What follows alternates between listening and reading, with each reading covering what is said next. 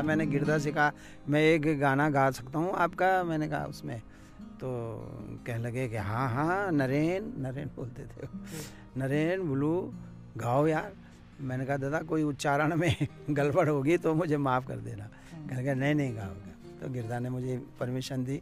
फिर ततुकनी लगा वो दे कुछ लाइनें अगर आपको याद हो ये वाला एक दिन। ततुकनी लगाऊ देख घुनन मुनई न टेक, ततुकनी लगाऊ देख घुनन मुनई न टेक, जैता एक दिन तो आलो, ओ दिन यो दुनी में हो जाता कभी न कभी त आलो, ओ दिन यो दुनी में हो जाता एक दिन तो आलो, ओ दिन यो दुनी में। चाहे हम नि ले सकूं चाहे तुम नि ले सकूं, चाहे हम नि ले सकूं चाहे तुम नि ले सकूं, जैता कोई ना कोई तो लो, ओ दिन ये दुनी में हो जाता कोई ना कोई तो लो, ओ दिन ये दुनी में हो जाता कभी ना कभी तो आलो, ओ दिन यो दुनी में। लेकिन आपके तो राजनीतिक गीतों का भी ऐसा असर रहा है कि जिन पे आपने गाया उनकी सरकारें बदली और उनके मुख्यमंत्री पद तक गए, तो इसका खामियाजा भी भुगतना पड़ा। तो होता ही है। अब आप किसी को चिकोटी काटेंगे तो हाथ झटकने का अधिकार तो उसको भी है है ना। कुछ मीठी कुछ तीती के इस नए एपिसोड में आप सभी लोगों का स्वागत है। आज हम आपकी मुलाकात एक ऐसी शख्सियत से करवाने जा रहे हैं जिनका परिचय इतना विराट है कि उसे शब्दों में बांधना बहुत मुश्किल है। कुछ नाम खुद में एक भूगोल, एक संस्कृति, वहाँ के लोक समाज का परिचय बन जाते हैं। ऐसा ही एक नाम है नरेंद्र सिंह नेगी। नरेंद्र सिंह नेगी आज हमारे साथ हैं। नेगीदा आपका बहुत बहुत स्वागत है बारामासा में। हम आपसे बात करेंगे, हमारे प्रोग्राम जो है इस प्रोग्राम का नाम है कुछ मीठी कुछ तीती। अच्छा। तो आपके जीवन से जुड़ी कुछ मीठी बातें कुछ तीती यादें उन सब पे चर्चा करेंगे। और शुरुआत करते हैं दादा, सबसे पहले अपने संगीत के सफ़र से भी पहले से हम शुरुआत करेंगे। सबसे पहले अपने बचपन के बारे में बताइए, कहाँ बीता, कैसा था बचपन? बचपन तो मेरा ऐसा ही था जैसा एक पहाड़ के बच्चों का है, और गरीब परिवार के बच्चों का जो भी जीवन होता है जैसे गुजरता है वैसे मेरा भी गुजरा है, क्योंकि पिता बहुत पुराने फौजी थे, रिटायर, और परिवार बड़ा था। तो पौड़ी गांव में मैं पैदा हुआ, वही हमारा पुस्तैनी गांव भी है, और वहीं पैदा हुए, वहीं शिक्षा दीक्षा भी वहीं हुई। और दर्जा 5 में फिर मुझे लैंसडाउन भेज दिया गया। वहाँ पे एक वार मेमोरियल स्कूल था, हाई स्कूल, तो वहाँ पे फौजियों के ही बच्चे उसमें लिए जाते थे। तो उस वार मेमोरियल हाई स्कूल में 5 में मुझे भेजा। उसके बाद वहाँ में एक 2 साल ही रहा कि इस बीच वहाँ पर एक मैनीटर लग गया, बाघ। अच्छा। बाघ लग गया, और फिर हमारे हॉस्टल की खिड़कियाँ भी उन्होंने ईंटों से चीन दी। काफ़ी नीचे था वो शहर से, तो बाघ के डर से। कब की बात होगी ये? अब मैं एग्जैक्ट डेट तो नहीं बता पाऊंगा, लगभग 60-70 का दशक लेकिन ना, उसे ये 50s में ही रहा होगा, 58। वो जो गाना भरोसी लाल जी गाया करते थे, ख्वाब बात लैंसडाउन का, क्या वो भरोसी लाल नहीं गाते थे उसको? अच्छा। हाँ, वही बाघ वही है। उसको एक कोटदार में थे, एक अंधे में उनका नाम। अच्छा, झोंकी जिनको निकनेम, उनको झोंकी कहा करते थे शायद लोग, हो सकता है। लेकिन मैंने बाद में उनको कोटदार रेलवे स्टेशन में बस अड्डे में देखा उनको, वो ढपली बजा के गीत सुनाते थे, और ट्रेन में चढ़ के वो चीज़ों के भाव भी बताते थे। हाँ, तो वो मैंने बाद में मैंने देखा है। लेकिन वो बाघ का जो है वो मेरे उस बचपन का है जब मैं पाँचवीं छठी में लैंसडाउन में पढ़ता था। और फिर उन्होंने कई संतरियों पे हमले भी किए और भागने, और हुआ ये कि जब उसकी दहशत हुई अखबारों में आया तो उसके बाद मेरी माँ ने मेरे पिताजी को मजबूर किया कि नहीं उसको लेके आओ। अच्छा है ना, भाग का बड़ा आतंक था। तो फिर पिताजी मुझे जब वो बहुत रोने लग गई तो फिर पिताजी मुझे लेके वापस पौड़ी आ गए। लैंसडाउन से आप फिर वापस से पौड़ी आ गए। तो लैंसडाउन में मैं ज़्यादा नहीं पढ़ सका और उसके बाद फिर मैं वहीं पौड़ी में ही मैंने मैसमोर इंटर कॉलेज में इंटर तक अच्छा उसमें पढ़ा। इंटर की एक घटना ये है कि 68 मैं इंटर फाइनल में था तो 68 में एक आंदोलन चला था हिंदी का, राष्ट्रभाषा हिंदी के लिए, और कांग्रेस का शासन था और इस पे उस ज़माने में जनसंघ हुआ करता था जब आज भाजपा जो बन गई है। तो जनसंघ ने वो आंदोलन चलाया था कि देश में हिंदी का हो। वो हमारे कॉलेज में भी आए मैसमोर में, वहाँ से सब बच्चे इकट्ठे करके ले गए। हमारे हाथों में वो काले रंग का दिया गया डब्बे, और फिर जहाँ जहाँ अंग्रेजी के बोर्ड थे शहर भर में वो सब हम पोतते चले गए। और इस तरह से हिंदी आंदोलन के नाम से था, वो बहुत फेमस आंदोलन था। उसमें हम गए और पौड़ी का एक ट्रेंड था उस ज़माने में कि आंदोलन को जो सीधे चलना चाहिए था, जब भी आंदोलन होते थे वो नीचे बाज़ार की तरफ मुड़ जाता था। नीचे अच्छा। बाज़ार था, वहाँ एक टिंचरी की दुकान हुआ करती थी। टिंचरी मतलब स्थानीय शराब स्थानीय भी नहीं थी वो, बाहर से ही मंगाते थे। मित्तल उसके वो हुआ करते थे मालिक, तो वो जिंजर टॉनिक के नाम से बेचते थे लेकिन थी वो शराब। अच्छा। और वहाँ के हमारे पौड़ी, कांडे, चुईचा, ये 3-4 गांव जो थे बहुत प्रभावित थे। ये लोग जो है उसकी लत में आ गए थे बुरी तरह से, और महिलाओं के गहने तक वहाँ गिरवी पहुँच गए थे। तो युवकों में जिनके माँ बाप चाचा ताऊ ये उसमें इन्वॉल्व थे, उनके अंदर एक गुस्सा था। अब बाप पे तो गुस्सा नहीं निकाल सकते थे, तो वो गुस्सा फिर उस पे आता था बेचने वाले पे, और फिर वो सारा जलूस जो है वो नीचे बाज़ार बोलते हैं उसको, तो वहाँ गुजरता था। और वहाँ पे जहाँ टिंचरी की दुकान दिखी और फिर वो पत्थरबाजी होती थी उसमें, और फिर किसी ने आग भी लगा दी और उसी आंदोलन में जो है हम गिरफ्तार भी हो गए। अच्छा, तो पहली गिरफ्तारी आपकी तभी हो गई थी जब आप लगभग इंटर के से निकले? हाँ, तो गिरफ्तार हो गए। और उसके बाद ये था कि चूँकि जनसंघ का आंदोलन था वो, और उस आंदोलन में हमारे साथ वो भी थे 2-3 आरएसएस के भी थे। वो एक रावत जी थे, एक श्रीनगर से जो है जुगरान जी थे, वो भी आरएसएस के थे। ये दो लोग थे इसमें आरएसएस के, और ये जो है गवर्नमेंट ये मान के चल 20 लोग थे हम सब टोटल जो गिरफ्तार किए गए उसमें। और गवर्नमेंट तो आपकी तो उम्र भी 18 से कम ही रही होगी संभवतः उस वक्त? नहीं, शायद 18 का हो गया था मैं। हाँ, अच्छा। तो अब उन्होंने गिरफ्तार कर लिया और ये मान के ये मैसेज गया कि ये सब आरएसएस के लोग हैं। अच्छा। जबकि हम स्टूडेंट थे उसमें और आरएसएस से हमारा कोई लेना देना नहीं था।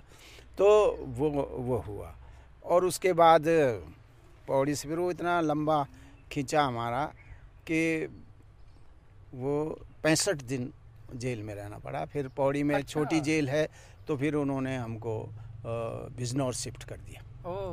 तो बिजनौर जेल में, सेंट्रल जेल बिजनौर में 65 दिन गुजारे हम। अच्छा, तो ये दादा ये वो दौर था जब आपके जीवन में संगीत, लोक साहित्य और इन सब की आमद हो चुकी थी या नहीं? अच्छा। मैंने तो स्कूल में, कॉलेज में कभी गीत गाए ही नहीं। अच्छा, कभी नहीं ना।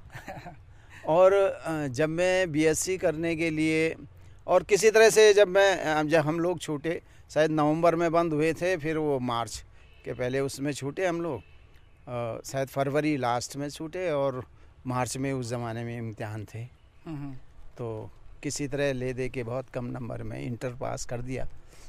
अब इंटर पास कर दिया तो अब बीएस पढ़ने की लालसा तो थी लेकिन आर्थिक मजबूरी थी पिताजी की, तो हमारे तयरे भाई अजीत सिंह नेगी जी वो ब्लाइंड थे, तो वो अच्छा। रामपुर में वो थे, टीचर थे, वो म्यूज़िक के टीचर थे। तो उन्होंने कहा कि इसे मेरे पास भेज दो, मेरे साथ रहेगा, वहाँ इसे ग्रेजुएशन में एडमिशन दिला देंगे। तो फिर वो रजा कॉलेज में मेरा एडमिशन हुआ किसी तरह से, बहुत मुश्किल से, क्योंकि मार्क्स कम थे तो बड़ी मुश्किल से वहाँ पे ये हुआ जी। तो ऐसे ही चलता रहा और उसके बाद 65 दिन बाद जब हम वहाँ से छूटे जी, है ना, तो फिर मुकदमे झेले, अच्छा है ना। फिर रामपुर से मैं आता था, परिवार परेशान तो था ही, तो इस तरह से हिंदी से मेरा इतना ही संबंध रहा, अच्छा है ना, 65 दिन की जेल। तो जब आप स्कूल में थे दादा, तो जैसे आपने बताया कि गीत उस समय तक आपने कभी नहीं गाए, लेकिन अन्य सांस्कृतिक कार्यों में, मतलब नाटक, मंच पे या मंच से ही उस समय तक कोई नाता नहीं बना था? ना ना, मैं बड़ा साई नेचर का था, अच्छा। इंट्रोवर्ट और शर्मीला टाइप का नेचर का था मेरा। और संगीत से भी, परिवार में संगीत का वो, परिवार में संगीत में केवल हमारे तयरे भाई थे अजीत सिंह नेगी जी, वो अब है नहीं हमारे बीच। तो वहाँ से फिर जब मैं उनके पास चला गया रामपुर, तो वो ट्यूशन पढ़ाते थे लड़कियों को, अच्छा, क्लासिकल म्यूज़िक, वोकल। तो उन्होंने मुझसे कहा, यार कि तू तबला वबला सीख ले जब यहाँ है तो, पढ़ाई के साथ साथ। फिर मैंने तबले पे हाथ आजमाना शुरू किया, तो थोड़ा बहुत जो था उन्होंने ही मुझे हाथ रखना सिखाया तबले पे, और उसके बाद मुझे चस्का लग गया तबले का। तो मैं, अब वो मोहल्ला ऐसा था कि रात को ही मुझे समय मिलता था, तो मैं तबले के ऊपर चादर रख के फिर बजाता था ताकि शोर बाहर ना जाए और उंगलियों की प्रैक्टिस होती रहे। तो इस तरह से चलते चलते जब BSc फाइनल का इम्तिहान दे के मैं वापस पौड़ी घर आया, तो घर में आर्थिक स्थिति बहुत ख़राब थी, जैसा मैंने बताया, बड़ा परिवार था और पिताजी की छोटी सी पेंशन थी, वो बहुत पुराने ज़माने की। तो वहाँ पर एक रेडियो क्लर्क की एक पोस्ट निकली थी जी, और मैंने वो पोस्ट, वो उसमें फॉर्म भरा, और उसके बाद एक इंटरव्यू हुआ, और मैंने उस इंटरव्यू में मैं सेलेक्ट हो गया। तो एक रेडियो क्लर्क की पोस्ट में मैं लग गया, अच्छा। तो इस तरह से चलता रहा सिलसिला, और तबले की लत लग चुकी थी। तो तबला जो है गायन से पहले आया आपके जीवन में? हाँ हाँ, तो तबले पे फिर मैं घर में प्रैक्टिस करने लग गया, और फिर तबले से जुड़ी हुई किताबें मंगाई। फिर मैंने प्रयाग संगीत समिति से प्रभाकर किया तबले में, ताकि मैं प्रैक्टिस में रहूँ। फिर जब मैंने वहाँ से ग्रेजुएशन किया, तो एक सब्जेक्ट मैंने म्यूज़िक भी लिया, और फिर म्यूज़िक के साथ मैंने ग्रेजुएशन किया। तो इस तरह से हुआ। लेकिन अभी बाद में महसूस किया मुझे, 2-3 साल बाद तबला बजाता रहा, कभी रामलीला में, कभी शरदोत्सव वगैरह में, कभी भाई साहब जब के साथ क्लासिकल म्यूज़िक वगैरह। फिर मुझे लगा कि इसमें मैं ज़्यादा नहीं कर पाऊँगा, या तो मुझे कोई उस्ताद पकड़ना पड़ेगा घर छोड़ के। और फिर मैंने सोचा कि तबले में यहाँ कोई भविष्य नहीं है पहाड़ में, तो क्योंकि नौकरी से तो मैं संतुष्ट नहीं था, नौकरी तो मैंने आर्थिक उसकी वजह से कर ली थी। तो मैंने फिर ये सोचा कि मैं कुछ और करता हूँ, और करके फिर मैंने लोक संगीत की तरफ ध्यान दिया। मैंने कहा कुछ लोक संगीत पे किया जाए कुछ। हमारे गांव में एक वो थी, परंपरा थी कि हमारे गांव में ये बसंत पंचमी से लेके और बैसाखी तक गीत लगते थे गांव में, थड़िया चौपला गीत लगते थे। तो वो गीतों की बड़ी परंपरा थी, तो उन गीतों की धुनें मेरे दिमाग में थी, और वो गीत जो है वो मैंने, हालांकि उनमें कभी भाग नहीं लिया अपने स्वभाव के चलते हुए, लेकिन मैं बस सुनता रहता था। गुनगुनाते थे कभी? हाँ, तो वो गुनगुनाता था, लेकिन वो सुनता रहता था। सुनते सुनते मेरे दिमाग में वो धुनें कब्जा कर चुकी थी पूरी तरह से। और फिर मैंने सन 74 में एक नया गीत लिखा आपने। पहला गीत साधो तो वो लिखा, और मज़े की बात है वो मैंने यहाँ विकास नगर में लिखा, चौहड़पुर में कहते थे उसको। और विकास नगर में इसलिए कि मेरे पिताजी की आंखों में मोतिया हो गया था, मोतियाबिंद का ट्रैक्ट। तो मैं एक ऐसा अस्पताल ढूंढ रहा था जहाँ फ्री में इलाज हो जाए। तो यहाँ पे एक हमारे मित्र थे, उनकी वहाँ बंदूकों की दुकान थी, एमुनेशन की, वीरेंद्र कश्यप। वो भी अब हमारे बीच नहीं रहे। तो मैंने कहा भाई साहब कोई ऐसा अस्पताल बताइए देहरादून के आसपास ही कि जहाँ मैं पिताजी को लेके उनके ऑपरेशन करा सकूँ। पौड़ी में कोई आई हॉस्पिटल नहीं था उस ज़माने में, मैं सन 74 की बात कर रहा हूँ। और फिर उन्होंने कहा हाँ एक मिशनरी हॉस्पिटल है डॉक्टर लेमन का, अच्छा हाँ, वहाँ फ्री में वो ऑपरेशन करते हैं आँख का। तो मैं पिताजी को लेके वहाँ आ गया, और वहाँ वो वार्ड में थे, और मैं बाहर बरामदे में एक किराए की चारपाई लेके, वो चौकीदार कहता था कि सुबह डॉक्टर आने से पहले उठा देना, अच्छा चारपाई हटा देना यहाँ से। तो इस तरह से चलता रहा, मैं 7-8 दिन रहा वहाँ पर। और वहीं पता नहीं क्या कुछ, ये बरसात का ही टाइम था, तो मैं बरामदे में बरसात में लेटा हुआ था। तो ऐसे ही कुछ, आप इसको खुद नरई कह सकते हैं कि घर की याद आई। और मैंने जो पहला गीत लिखा वो वहाँ की महिलाओं के कष्टप्रद जीवन पर मैंने, अच्छा दिमाग में वही था कि यहाँ की महिलाएं किस ढंग से काम करती हैं सुबह से शाम तक। और 12 माह क्या था वो, कुछ बोल उस गीत के आप? हाँ, उसके बोल मैं पहले बता चुका हूँ, महिलाएं।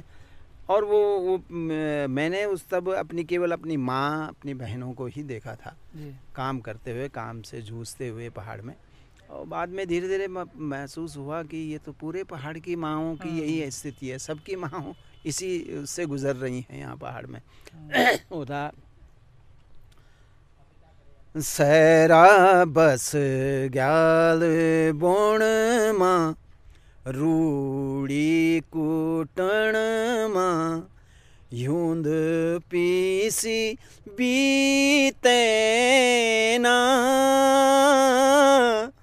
म्यारा सदनियनी दिन रहना सहरा बस ग्याल बोण माँ क्रूड़ी कुटण माँ यूंद पीसी बीतना म्यारा सदनियनी दिन रहना।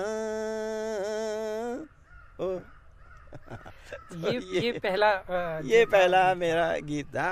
और जब मैं पिताजी को लेके और इस गीत को लेके पौड़ी पहुंचा तो अपने मित्रों को मैंने सुनाया। मैंने कहा यार देखो ये कैसा लग रहा है, तो उन्होंने बड़ा प्रोत्साहित किया। और आपने धुन के साथ गा के सुनाया था या कविता के? गा के सुनाया था। तो क्योंकि लोक धुनें मेरे दिमाग में थी ऑलरेडी, उन्हीं धुनों को इस्तेमाल करते हुए उन्हीं में से कुछ उन धुनों को कुछ अपने मन के से जो अच्छा लगा मुझे, मेलोडियस लगा, उसको मैंने इसमें डाला। और फिर जाके उन दोस्तों का प्रोत्साहन मिला। और ये वो समय था दादा, इस समय तक आपने मंच पे ना तो गाया था ना कुछ लिखा था। और लिखने का आपको शौक था, मतलब आप कविताएं या कुछ लिखा करते थे? उस समय मैं बता दूं आपको कि केवल रामलीला का मंच ही एक ऐसा मंच था। और वहाँ भी आप सिर्फ तबला ही बजाते ना?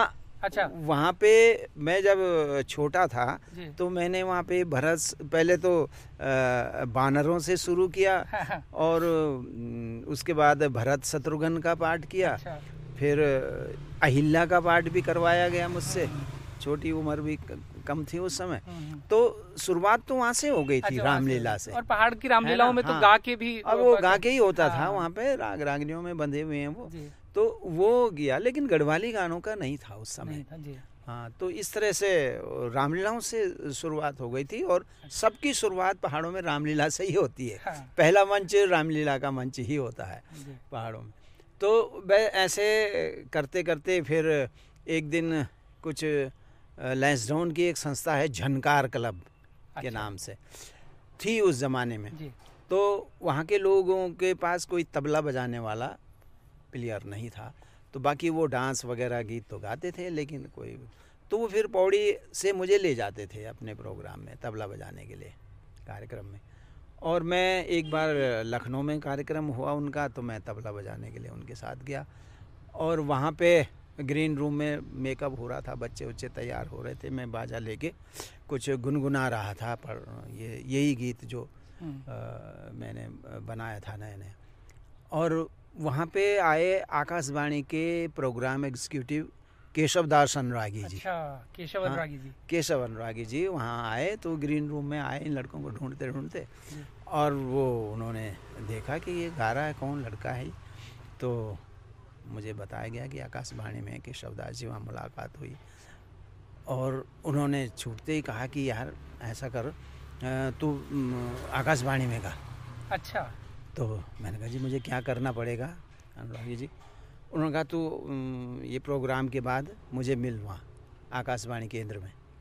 मैं फिर उनको मिलने गया, उन्होंने एक फॉर्म दिया, फॉर्म भरवाया और फिर फॉर्म वहीं जमा किया और उसके बाद मैं घर चला गया। फिर यहाँ से आ गया कि आपका ऑडिशन है, इतनी तारीख को आ जाना। फिर वो ऑडिशन हुआ, फिर वो सिलेक्शन हुआ, फिर मैं गीत लिखने लग गया क्योंकि अच्छा। अब क्योंकि वहाँ से आ गया था कि आपका सिलेक्शन हो गया है तो हम आपको जल्दी ही रिकॉर्डिंग के लिए बुलाएंगे। अच्छा, और फिर मैं लगातार गीतों की रचना करने लग गया। धगुला झमरा छणा मणा राम झम कौथे की जान, ये क्या पहला गीत था जो आपने आकाशवाणी में गाया? हाँ, ये गीत भी था। अच्छा, चार गीत गाए थे मैंने ना। जी जी जी। हाँ, जो जस देई देणो है जय देसु माँ को देश में रगड़ दे। तो इस तरह से मतलब आकाशवाणी में जाने की वजह से मुझे गीत लिखना अच्छा कि एक वो पड़ गई, आदत पड़ गई कि मैं गाऊंगा क्या, अगर मुझे बुलावा आ गया तो मैं गाऊंगा क्या, तो उसके लिए मैं वो करने। इसके साथ साथ मैं वहाँ के लोकगीतों को भी गाने लगी, वहाँ के जो पारंपरिक लोकगीत हैं वहीं से शुरुआत मैंने की। हर बार एक दो लोकगीत गा दिए जो हमारे गांव में भी गाए जाते हैं, और कुछ मैंने सुने हुए थे लोगों के मुंह से, तो उन पारंपरिक गीतों के साथ साथ कुछ अपनी रचनाएं भी, इस तरह सिलसिला चलता रहा। और तो ये फिल्मी जगत में जो एक शब्द इस्तेमाल होता है कि पहला ब्रेक आपको किसने दिया, तो केशव अनुरागी जी के लिए कहा जा सकता है कि आकाशवाणी में केशव अनुरागी जी ने मुझे आकाशवाणी में इंट्रोड्यूस किया ये कहा जा सकता है। और इस तरह मैं लगातार लखनऊ आकाशवाणी में प्रोग्राम देता रहा, फिर वो लोगों को गीत पसंद आए तो लोग फिर वहाँ फरमाइशी कार्यक्रमों में मेरे गीत बजने लगे। फिर उस समय आपका जो आपने वहाँ से गाए लखनऊ आकाशवाणी से, उसमें सबसे चर्चित गीत यही रुमझुमू का था, ये गीत था। हाँ, एक तो वो भी था और उसकी कुछ लाइनें आप गुनगुना के अगर सुना सकें। ये था, मैं बताऊँ आपको, धगुला झंवरा छण मणांद रम झम को तीग जांद कै गाँव की होली स्या बांध कन भल देख्यांद कै गाँव की होली स्या बांध कन भल देख्यांद कै गाँव की होली स्या बांध धगुला झंवरा छण मणांद रम झम को तीग जांद कै गाँव की कै गाँव की होली स्या बांध कन भल देख्यांद कै गाँव की होली स्या बांध धरु धरु बटीन आंद इगरेली बांध धरु धरु बटीन आंद इगरेली बांध चल कोथिग देखी ओला इन ज्वनी सदन निरांद कै गाँव की होली स्या बांध कन भले देखा कै गाँव की। ऐसा ही फास्ट गाना जी ये बनाया था। तो ये आपके अभी बहुत सारे गानों पे विस्तार से बात करेंगे, लेकिन अभी जैसे आपने कहा कि यहाँ से गीत गायन का सिलसिला जो है वो चल पड़ा। हाँ, उसके बाद यहाँ से और कैसेट का दौर जब आया, वो ये 79 में 78-79 में फिर ये पहाड़ी क्षेत्रों के लिए नजीबाबाद केंद्र में अच्छा स्टेशन खुल गया, और फिर आकाशवाणी का, और फिर हम लोगों का ट्रांसफ़र, जो भी पहाड़ के लोग थे गढ़वाल कुमाऊं के, वो ट्रांसफ़र कर दिए उन्होंने नजीबाबाद। जी हाँ, केशव रागी जी भी शायद नजीबाबाद ही आए, बाद में आए। अच्छा, वो बाद में आए। तो इस तरह से ये अब नज़दीक हो गया हमारे लिए, लखनऊ के बजाय नजीबाबाद नज़दीक हो गया। और नजीबाबाद का जो ट्रांसमीटर था वो बहुत पावरफुल भी था, 100 किलोवाट का, तो वो दूर फौजियों तक, बॉर्डर तक सुनाई देने लग गया। तो उसकी लोकप्रियता और गानों की बड़ी लोग सुनने लगे। और फिर जब फरमाइशी कार्यक्रम होता था गिरी गुंजन नाम से वहाँ पर, तो उसमें फरमाइशी हम भी सुनते थे, तो लगता था कि लोग पसंद कर रहे हैं। और निरंतर नरेंद्र सिंह नेगी के गाने, निरंतर फरमाइश होती रहती थी। तो ये सिलसिला चलता रहा, का लोकप्रियता भी मिलती रही इसके साथ साथ आकाशवाणी के माध्यम से। ये वो दौर, मतलब आकाशवाणी ने नरेंद्र सिंह नेगी नाम को दूर दूर तक पहुँचा दिया था। जी जी जी। तो जब आपकी पहली कैसेट आई, उस समय तक नरेंद्र सिंह नेगी से परिचित हो चुके थे लोग? नहीं, कैसेट तो मैंने बताया ना, कैसेट की टेक्नोलॉजी आई 81-82 में। हाँ, 81-82 की बात है, मैं 70s की बात कर रहा हूँ। और कैसेट का भी ये था कि जब कैसेट की टेक्नोलॉजी आई तो उसके बाद पहले ग्रामफोन रिकॉर्ड होते थे, फिल्म के गीतों का, बड़े बड़े कलाकारों का, क्लासिकल के सिंगर्स का, क्योंकि बहुत महंगा सिस्टम था वो, क्योंकि वो ग्रामफोन का जो वो था, जिनसे जिनमें जो है ग्रामफोन रिकॉर्ड बजते थे, वो बहुत कॉस्टली होता था। तो हमने तो बहुत बड़ी उम्र तक देखा भी नहीं था, केवल फ़ोटो चित्रों में देखते थे। तो वो हर एक आदमी के बस की बात भी नहीं थी उसको ख़रीदना। लेकिन उसके बाद टी सीरीज़ वाले ही इसको, कैसेट की टेक्नोलॉजी लेके आए, और उसके बाद फिर कैसेट का जो दौर चला तो वो बहुत धुआंधार चला। एक तो उसके जो प्लेयर थे वो भी बहुत सस्ते में मिलने लगे, कैसेट भी बहुत सस्ते में मिलने लग गई, और उसमें जो है गाने भी उसमें 10-10, 12-12 गाने भी होने लगे, मिलने लग गए। जबकि रिकॉर्ड प्लेयर में, रिकॉर्ड में EP LP रिकॉर्ड में जो हैं 2-3 गाने ही होते थे, है ना। तो इसमें जो है बहुत सारे गाने लोगों को मिलने लगे। तो कैसेट का ज़माना बहुत अच्छा रहा। फिर कलाकार आते चले गए, नए नए कलाकार आते गए। मुझसे पहले जीत सिंह नेगी जी थे, गाने वाले, जो अपने पहाड़ के गीत गाते थे। चंद्र सिंह राही जी थे, हमसे पहले, बहुत पहले से वो गा रहे थे, है ना। तो उधर कुमाऊं से भी जो थे हीरा सिंह राणा थे, आपके गोपाल बाबू गोस्वामी थे, और बीना तिवारी वगैरह, ये लोग बहुत थे जो निरंतर गा रहे थे उसमें। अच्छा। और इनसे जुड़ी भी कुछ यादें बताइएगा दादा, मतलब चंद्र सिंह राही जी से जुड़ी कुछ यादें, कुछ कोई मोमेंट्स, कुछ आपको ये ध्यान आते हों कि उनके साथ में, और गोपाल बाबू गोस्वामी जी के बारे में, या उस समय के जो समकालीन या शुरुआती दौर में जो फोक। 82 में जब मैंने कैसेट बनाई तो मैंने खुद बनाई, कोई कंपनी नहीं थी, क्योंकि कंपनी मुझे जानती नहीं थी कोई भी। और वो कैसेट जो थी वो मैंने बनाई, तो उस कैसेट में मुझे मेरे उस समय केवल, जैसे मैंने बताया, गोपाल बाबू गोस्वामी, है ना, और आपका ड्योंडी, वाचस्पति ड्योंडी और मिश्रा, इनके कैसेट आई थी। तो इन लोगों ने कैसेट रिकॉर्ड नहीं की थी, इन्होंने ग्रामफोन रिकॉर्ड किया था, एक EP छोटा वाला, तो उसमें किया था। लेकिन बाद में उनके गाने कंपनी ने उसमें ट्रांसफ़र कर दिए कैसेट में, तो वो फिर बहुत ज़्यादा पॉपुलर हो गए। अच्छा। खास तरह से गोपाल बाबू गोस्वामी को बहुत अच्छा उसमें वो मिली, पब्लिसिटी मिली, रिस्पॉन्स बहुत बढ़िया मिला। और उसमें गोपाल तो बहुत फेमस हो गए, उनके गाने भी अच्छे थे, है ना, कैल बजे मुरली, घुंघरू न बजा छमछम वगैरह। और तो गढ़वाल में भी वो सुने या समझे जा रहे थे, तो गढ़वाल में भी उतने ही फेमस हो गए जितने कुमाऊं में हो रहे थे फेमस। तो इस तरह से ये 81 की बात है, 81 है ना। उसके बाद 82 में वो हमारा एक ऑपरेटर था कुंवर सिंह, जो सिनेमा हम लोग दिखाते थे सूचना विभाग में। तो उनने कहा एक दिन कि नेगी जी आप क्यों नहीं कैसेट बनाते, आप भी तो गाना गाते हैं। अरे मैंने कहा यार कैसेट बनाने के लिए पैसा चाहिए, पैसा कहाँ से आएगा? तो उसने कहा कितने पैसे चाहिए? मैंने कहा भाई मुझे अंदाज़ तो है नहीं, लेकिन लगभग ये है कि 10-12 हज़ार तो लगेंगे। अच्छा, उस समय पे 10-12 हज़ार बड़ी रकम थी, क्योंकि हमारी 100-200 रुपये तो कुल तनख्वाह हुआ करती थी। तो उसने कहा कि ठीक है कुछ पैसे मैं दे देता हूँ आपको। तो मैंने कहा यार अच्छी बात है अगर तुम दे दो तो उन्होंने, मैंने कहा मैं उसको ब्याज समय तुम्हें लौटा दूँगा। वो बैंक में रखता था अपना सेविंग पैसा का, और वो अकेला था तो खर्चा भी उसका ज़्यादा नहीं था। तो उसने भाई मुझे 7 हज़ार रुपये दिए। अच्छा। और 5-1 हज़ार रुपया मेरे पास थे, तो मैं ये पैसा लेके दिल्ली चला गया छुट्टी लेके। और दिल्ली में जाके फिर दोस्त मिलते चले गए, बहुत लंबी कहानी है मेरे ख्याल से इसको। तो और इस तरह से फिर हमने फिर वो एक हमारा साथ क्लासमेट भी रहा, रिश्तेदार भी रहा, भूपेंद्र सिंह रावत। वो आईबी में थे। अच्छा। और उसके बाद वो रिटायर हो गए अब।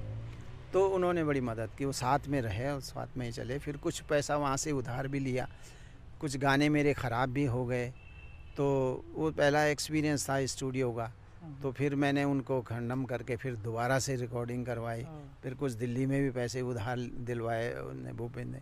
तो इस तरह से फिर घर में ले गए, घर में जाके कहीं से कुछ लाए, कहीं से सेल लाए, कहीं से रिबन लाए, कहीं बहुत परेशान हो गया। मैंने कहा यार मैंने बहुत गलत निर्णय ले लिया है, इधर पैसे भी फंसा दिए।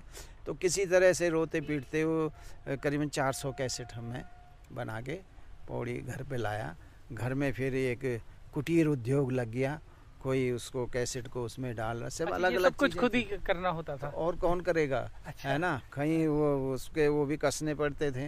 अच्छा। है ना, कैसेट के सेल होते थे, 2 सेल को चिपकाना पड़ता था। हाँ। फिर उसके बाहर जो है वो, अब वो प्रिंट के लिए पैसे नहीं थे तो मैंने हाथ से ही लिख दिया उसमें। अच्छा। गढ़वाली गीतमाला भाग 1, वो आज भी मेरे पास है। अच्छा। फिर फोटो, घर में जो फ़ोटो खींची हुई थी एक, वही फ़ोटो उसमें चिपका हुई थी। अच्छा। है ना, तो इस तरह से किसी तरह से वो कैसेट करके और घर में मैंने सबको लगा के चिपका के करने। भाई मुझे नहीं चाहिए, है ना। तो वहाँ से शुरू हुआ। तो उसके बाद ये हुआ कि हमारे गांव के एक लड़के का था, सुंदरू बोलते थे उनको। तो उनका होटल था धारा रोड में, बाज़ार में। जी। तो वो एक डेक लेके आए थे बनाने के। तो उसने कहा भाई कि मुझे एक कैसेट दे दो, मैंने सुना यहाँ कैसेट आ रखी हैं। अच्छा। मैंने कहा भाई एक एक करके तो मैं ही बेचूँगा गाँव में, है ना। मैंने कहा ले जाने हो तो 100-200 एक साथ ले जाओ, मैंने कहा मैं इसमें नहीं पढ़ूँगा, है ना। तो अब वो सोचते लगा, फिर एक तरफ जो बनती जा रही थी उनकी ढांग लगी हुई थी, एक तरफ वो बिखरे हुए थे, सब एक एक करके जोड़ रहे थे। और उसके बाद उसने 50 रुपये फेंके और एक कैसेट उठाई और भाग गया। अच्छा। अरे मैंने कहा अजीब आदमी है यार ये, है ना। अच्छा। लेकिन 50 रुपये फेंक गया। तो उस समय तो कैसेट की कीमत जो थी वो 18-16 हुआ करती थी, कंपनियों की ना 18-20 ऐसी होती थी। तो वो 20 फेंक के चला गया।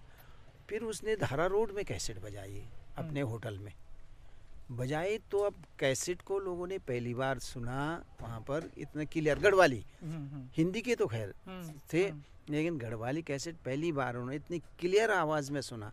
क्योंकि रेडियो जो आता है उसमें क्लाउड का डिस्टर्बेंस बहुत होता था, कड़कड़ कड़कड़ की आवाज़ आती, लेकिन इतनी क्लियरिटी उनको पहली बार मिली। तो फिर ढूंढ लगे यार ये कहाँ से लाए, क्या लाए, क्या लाए।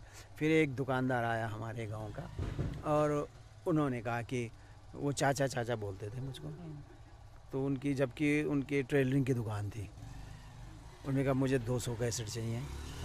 मैंने कहा ले जाओ। तो मैंने जो भी खर्चा हुआ था सब उसी 400 कैसेट में डाल के कैलकुलेट करके कहा कि, मैंने कहा कि भाई 28 रुपये की एक कैसेट पड़ रही है मुझे। अच्छा। जबकि उस समय कैसेट का रेट 16-17 था। 16-17 था। अच्छा। लेकिन ऐसा है ना, अगर मैं हज़ारों बनाता तो उसकी कीमत डाउन आती, बिल्कुल कटिंग होती कॉस्ट। जैसे कंपनियां बनाती है ना, वो हज़ारों बनाती है तो कॉस्ट नीचे आ जाता है। लेकिन मुझे तो अब दोबारा, मैंने तो कान पकड़ लिए थे कि मैं दोबारा ये करूँगा ही नहीं, है ना। और वो 200 ले गया। और शाम को फिर लौट के आ गया, कहने लगे 100 और चाहिए। अच्छा। तो हाँ, इस तरह से मैंने कहा बिक गई, कहने लगे बिक गई, वहाँ मारा मारी पड़ी हुई है ना, और वो भाग भाग के आ रहा मेरे पास। उसके बाद बाकी कुछ कैसेट मित्र ले गए कि हम बेचेंगे हम बेचेंगे, वो आज तक आया नहीं वो, है ना। अब उनको लगा कि है, तो इस तरह से करके वो इतना हो गया कि मैं कर्जा चुका, मैंने लोगों का कर्जा, ब्रेक इवन पे आ गया ये। और चूंकि ये तो मैं सिर्फ पौड़ी बाजार की बात कर रहा हूँ, लेकिन उसके बाद जब कोई कहीं ले गया होगा कैसेट को दूसरी जगह, तो उसके भगवान डिमांड बढ़ गई, सप्लाई में कर नहीं सका, क्योंकि व्यापार का बिजनेस का बिल्कुल ना तो दिमाग था, ना सोच थी, ना ऐसी मनसा थी कि इसका मैं व्यापार के रूप में करूँगा, मुझे तो केवल गाना था।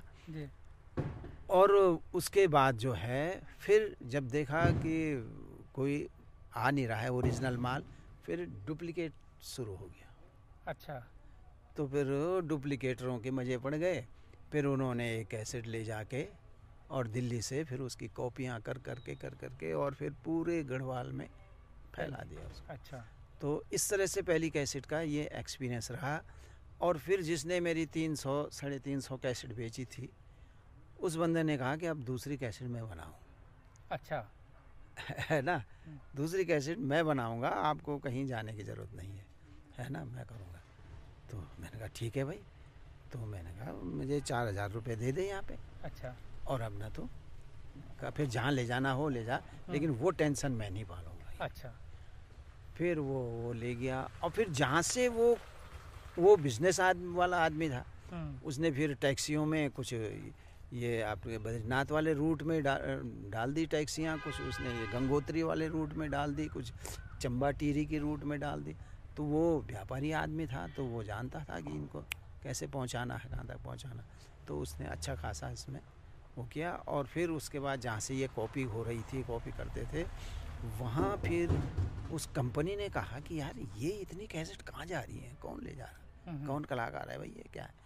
तो उन्होंने कहा जी ये पहाड़ से हैं ये। तो फिर उसने अप्रोच किया, उसने कहा जी आप कंपनी बनाएगी आप कैसेट। अच्छा, तो तीसरी कैसेट जो जिसमें थरारारा पुआ पुआ चली भाई मोटर चली, ये गीत था।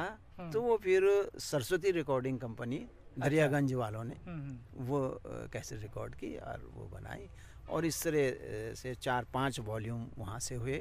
फिर रामा कैसेट वाले ने कहा कि नेगी जी हमारे लिए भी करो, और फिर रामा के लिए किया, फिर 10-12 नंबर वहाँ से किए। और फिर टी सीरीज़ वालों का आ गया कि भैया, अब वो टी सीरीज़ वालों ने देखा कि अब उनको तो सब मार्केट का पता रहता, कौन चल रहा कौन नहीं चल रहा, और उनके डीलर बता देते हैं वहाँ पे कि भाई आजकल ये का आर्टिस्ट चल रहा है, इसको रिकॉर्ड करो, ये फलाना आर्टिस्ट चल रहा है, ये विक रहा है, इसको करो। इस तरह से कैसेटों का धंधा। और 82 से लेके 2000 लास्ट कैसेट मेरी 2011 में रिलीज हुई। अब कतका खेलो, अब कतका खेलियो, उन पर बात करेंगे अभी, ये राजनीतिक गानों पे। तो ये वो दौर था 82 का, मतलब जब आप बता रहे हैं कि 81 82 से कैसेट्स का दौर शुरू हुआ, और नौकरी आपकी समानांतर इस पूरे दौर में चल रही थी। समानांतर चलती रही, और वो मैं लगातार उसमें वो करता रहा। जी।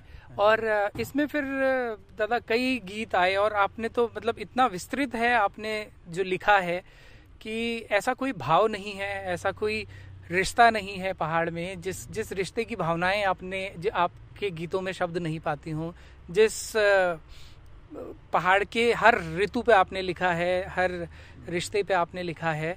लेकिन एक चीज़, आपने खुदेड़ गीत भी लिखे, और बहुत लोगों को ये अचंभित करता है कि वो पीड़ा जो एक महिला ही समझ सकती है, या एक बहू ही समझ सकती है, एक बेटी ही समझ सकती है, उसको इतनी गहराई से और इतने मर्म के साथ जो उकेरना होता है, वो अपने आसपास अपने परिवार को देखकर वो कैसे वो मतलब उतनी बारीक एक्सप्रेशन कैसे बनता है। अब वो दादा उसमें मैं तो शुरू से बचपन से ही अपनी माँ को देखता था जी। और जब थोड़ा समझ हुई तो मैं देखता था यार ये सुबह से शाम तक आती नहीं आती है, कभी पानी के लिए निकल जाती है पंद्यार में, तो कभी खेतों में चली जाती है, कभी शाम को जंगलों में चली जाती है, ये था। और हमारी जो मुझसे बड़ी बहनें थी उनका भी देखा मैंने, तो ये मैं सोचता रहता था कि यार इनके लिए कितना काम है, पहाड़ में।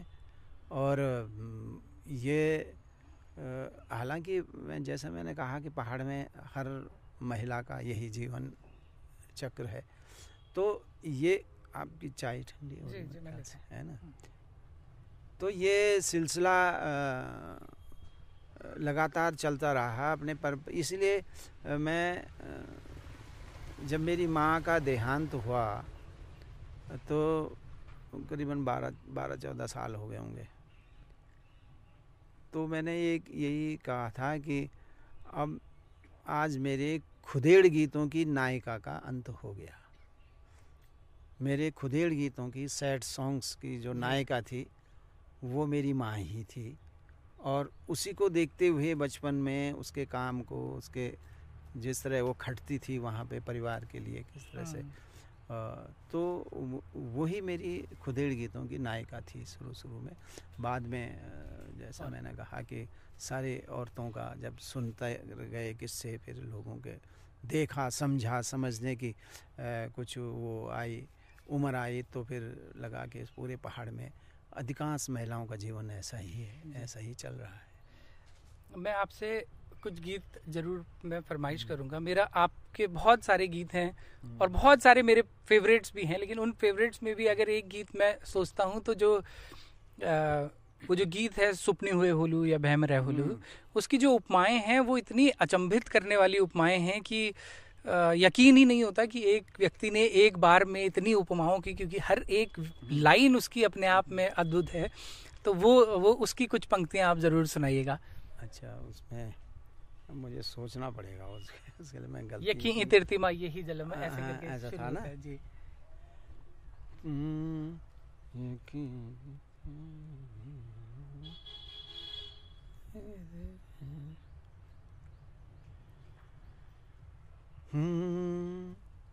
यखी पृथ्वी माँ यही जलम्मा देखित छेंच कख देखी होली, यखी पृथ्वी माँ यही जलम्मा देखित छेंच कख देखी होली, कख देखी होली सुपन्यू हुए होलू कि बैम रे होलू, सुपन्यू हुए होलू कि बैम रे होलू।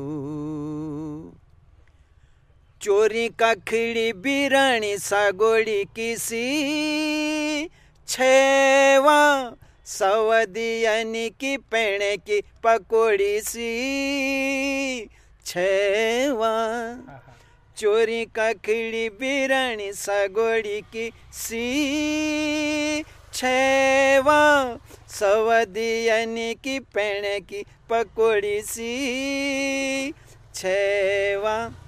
पिंडा पिंडालू पातमा पानी की बूंद सी, पिंडालू पातमा पानी की बूंद सी।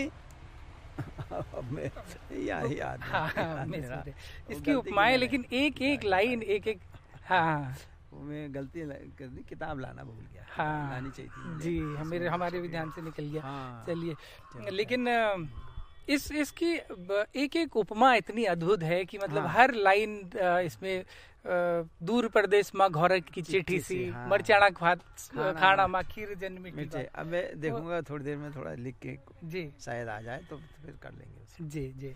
हाँ जी। और दादा, इतना विस्तृत जो आपका लेखन रहा और लगभग हर भाव को आपने छुआ, हर व्यक्ति की पीड़ा को, मतलब एक छोटा बच्चा जब उसको पहली बार मोहब्बत होती है तो उसके लिए नरेंद्र सिंह नेगी का गीत है, और एक बिल्कुल बूढ़ी औरत जो कि अपनी बहू के साथ में थोड़ा बहुत तनातनी है या जिस भी चीज़ के भाव हैं, उस पूरे एक जीवन यात्रा जो है, उस जीवन यात्रा के लगभग हर भाव को आपने छुआ है। लेकिन कभी अभी भी मन में कुछ ऐसा है कि इस सब्जेक्ट पे अभी लिखना बाकी रह गया है या इसको मैंने नहीं छुआ है? बाकी तो बहुत कुछ है, और श्रृंगार ही एक ऐसा विषय है जो सबसे ज़्यादा पॉपुलर होता है, और उसे मतलब किशोर अवस्था से लेके और बुढ़ापे तक, है ना, वो गीत, श्रृंगार के गीत पसंद आते हैं लोगों को। ये जो मैंने देखा है, कुछ गीत होते हैं जो एक वर्ग विशेष को पसंद आते हैं, जैसे राजनीतिक गीत हैं तो वो जो शहरों के लोग हैं ना, प्रेस वाले ख़ास तौर से वो ज़्यादा उस गीत उन गीतों के बारे में सोचते और बोलते और फरमाइश करते हैं, लेकिन गांव के लोग तो अपने वही गीत पसंद करते हैं। लेकिन आपके तो राजनीतिक गीतों का भी ऐसा असर रहा है कि जिन पे आपने गाया उनकी सरकारें बदली और उनके मुख्यमंत्री पद तक गए, तो इसका खामियाजा भी भुगतना पड़ा। तो वो तो होता ही है। अब आप किसी को चिकोटी काटेंगे तो हाथ झटकने का अधिकार तो उसको भी है है ना। तो मैंने वही काम किया है और मुझे मालूम था कि इसका रिएक्शन भी होगा और होना भी चाहिए। तो लेकिन मैंने जो कुछ भी लिखा वो लोगों के लिए लिखा, जनता के लिए लिखा, और जो फीडबैक मुझे मिला वो पब्लिक से ही मिला। मेरी अपनी भावनाओं का, अपनी पसंद नापसंद का कोई मूल्य नहीं है। अगर लोग नहीं सुनते उसे तो वो गीत इतने लोकप्रिय नहीं होते। अगर उन गीतों में सच्चाई नहीं होती तो वो लोगों तक नहीं पहुंचते, और इस तरह मुझे बार बार वो गीत सुनाने नहीं पड़ते लोगों को। और जब भी मंचों में जाता हूं वो गीत, अब तो खैर वो एक गीत का उसके तो नायक भी बेचारे रहे नहीं अब, तो मैं अवॉइड करता हूँ यार, जो व्यक्ति अब रहा नहीं उस व्यक्ति पर करना ठीक नहीं है, है ना, कि जाने के बाद। और बहुत भी अच्छे, एक ही नहीं बहुत अच्छे काम भी हैं उनके जो कि इसमें, लेकिन वो उस समय उत्तराखंड में वो सबसे बड़ा गुस्सा इस बात का था कि उस आदमी ने कहा था कि मेरी लाश पे बनेगा उत्तराखंड, और उसके बाद उसी राज्य का मुख्यमंत्री बन गए। तो मेरी तो ये अपेक्षा थी ऐसे सीनियर व्यक्ति से, और ऐसे स्वतंत्रता संग्राम सेनानी सारे वो हैं, और कई मंत्रालय जिन्होंने संभाले पूरे देश के, कम से कम इतना ज़रूर था कि उन्हें जनता से माफ़ी मांगनी चाहिए थी कि तब मैंने गलत कहा ये बात को, और या फिर उन्हें ये पद ठुकरा देना चाहिए था कि नहीं भाई मैं उस राज्य का मुख्यमंत्री कैसे हो सकता हूँ जिस राज्य के लिए मैंने कहा कि मेरी लाश पे बनेगा उत्तराखंड, मैं उसका मुख्यमंत्री कैसे हो सकता हूँ। तो ये हाईकमान को, और वो बोल भी सकते थे, और या फिर जब आ गए थे उनकी इच्छा थी तो सॉरी तो बोलना ही चाहिए था यार, मैंने इस राज्य के लिए ऐसा बोला। तो वो भी गीत में उसका भी जिक्र है, और बाकी और सारी बातें वो हुई। और मेरे कांग्रेस में भी बहुत सारे मित्र हैं, तो जब मैं उनसे पूछता हूँ कि इसमें यार, जब वो शिकायत करते थे कि यार नेगी जी आपको हमारे उसमें नहीं लिखना, मैंने कहा अच्छा जो गलत लिखा हुआ है उसे बताओ, मैं सॉरी माफ़ी मांग लूँगा, गलत तो कुछ भी नहीं है। तो मैंने कहा यार या तो मुझे बताओ कि तुमने ये गलत लिखा, ऐसा नहीं हुआ, तुम बोलो कि ये 250-300 लाल बत्तियाँ नहीं बांटी गई, तुम बोलो कि मुख्यमंत्री का जो वो कोष होता है ना, उस कोष से गलत पैसा नहीं गया, लोगों को नहीं लौटाया। मैंने कहा मैंने तो आरटीआई से वो ले रखी हैं। अच्छा, आपने गीत लिखने के लिए आरटीआई का भी इस्तेमाल बाद में अच्छा। जब मामला बढ़ता चला गया और बहुत ज़्यादा हो गया, तो फिर मुझे लगा कि कहीं ना कहीं मुझे फेस करना पड़ेगा। तो उसके लिए मैंने जो जो पॉइंट मैंने गीत में डाले थे उन पॉइंटों के मैंने तो फाइल बना दी थी, इतनी काफ़ी मोटी, सारे रिकॉर्ड मैंने उसमें रखे थे कि इसमें गलत क्या है।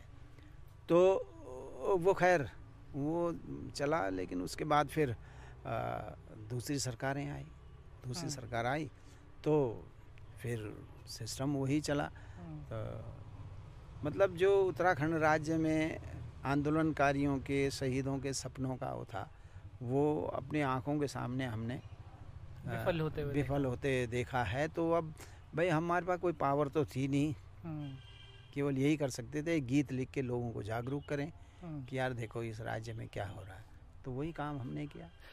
और हम लोग देखते हैं कि अमूमन लोग बचते हैं, कलाकार जो हैं वो पॉलिटिकल ओपिनियन देने से बचते हैं, और ये हम बॉलीवुड से लेकर के और क्षेत्रीय स्तर पर देखते हैं। लेकिन आपने जिस बेबाकी से, और सिर्फ पॉलिटिक्स मतलब नेताओं पर नहीं, आपने मुद्दों पे बहुत सारा लिखा। आपने वो जब राजधानी गैरसैंण के लिए आयोग की रिपोर्ट आई तो आपने लिखा कि दीक्षित आयोग अनबोलियाली पिंडर नदी नित बंगड़ी ने काणीनी, दीक्षित साहब बुनानबल गैरसैण में पानी नहीं, तो आपने इश्यूज पे लिखा। तो ये जो समर्थन है, तो ऑब्वियसली आप एक बहुत लोकप्रिय नेता रहे, तो जनता का समर्थन तो रहा ही, अपने जो अभिव्यक्ति शब्दों के थ्रू, गीतों के थ्रू आप व्यक्त कर रहे थे, लेकिन अमूमन लोग बहुत सारी चीज़ों से बचते हैं। और एक ये सवाल भी बार बार उठाया जाता है कि जब पद्म पुरस्कार के बंटने की बात होती है तो ये सवाल भी उठाया जाता है कि इतने, जब हम बात करते हैं कि किसी एक लोक गायक का नाम सबकी ज़ुबान पे सबसे पहले आपका नाम आता है, लेकिन जब पद्म अवार्ड्स की बात होती है तो लगता है कि मतलब आपकी बेबाकी भी एक रीज़न रही उसका। नहीं, इस पे तो मैं क्या बोल सकता हूँ मैं, वो तो सरकारी पुरस्कार है, सरकार जिसको चाहेगी उसको देगी और सरकार का अधिकार है। नहीं, लेकिन तो और तरह के खामियाजे आपको नहीं, खामियाजे तो खामियाजा कहिए, वो तो पब्लिक के, हमने देखो पब्लिक के लिए गाया होगा। अगर नेताओं के लिए गाता या किसी उसके लिए गाता तो तब बात थी। तो जो कुछ भी हुआ उत्तराखंड में, लोगों ने उसको हामी भरी कि ये बिल्कुल सही लिखा आपने, यहाँ तक कि उस पार्टी के लोगों ने भी। और जब मैंने ये गाना लिखा तो कुछ लोगों ने तो टेलीफोन करके भी मुझे शाबाशी भी दी। उस समय दीक्षित आयोग भी, और ये नौशमीनारायण, उन्हीं की पार्टी के लोगों ने, है ना। कुछ लोग ऐसे भी हर पार्टी में होते हैं जो अपनी सरकारों से के लाइन से थोड़ा अलग होते हैं और अपेक्षा करते हैं सरकार को ये करना चाहिए, लेकिन वो हो जाता है सरकार में जो वो टॉप में बैठे हुए वो अपने वो भी चलाते हैं। तो ऐसा ही जब बीजेपी के शासनकाल में गाना आया तो वहाँ भी बहुत से लोगों ने कहा कि वहाँ पे कि भैया ये तो आपने बिल्कुल सही मुद्दा उठाया है, सही कहा है, सही हो गया। तो ऐसे लोगों ने भी कहा, बाकी पब्लिक थी, पब्लिक ने, हम तो ये कह रहे थे कि उसमें कोई जो मुद्दा गलत है भाई उससे बताओ कि ये है, मैं उसके लिए माफ़ी मांग सकता हूँ।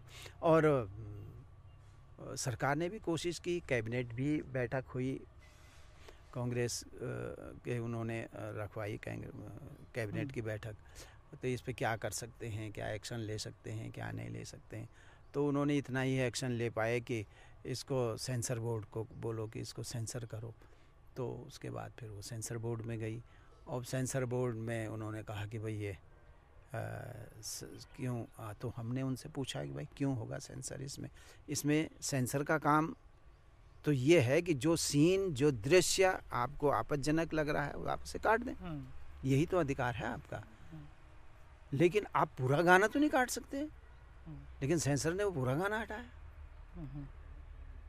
लेकिन उससे पहले कैसेट वो निकल चुकी थी, है ना।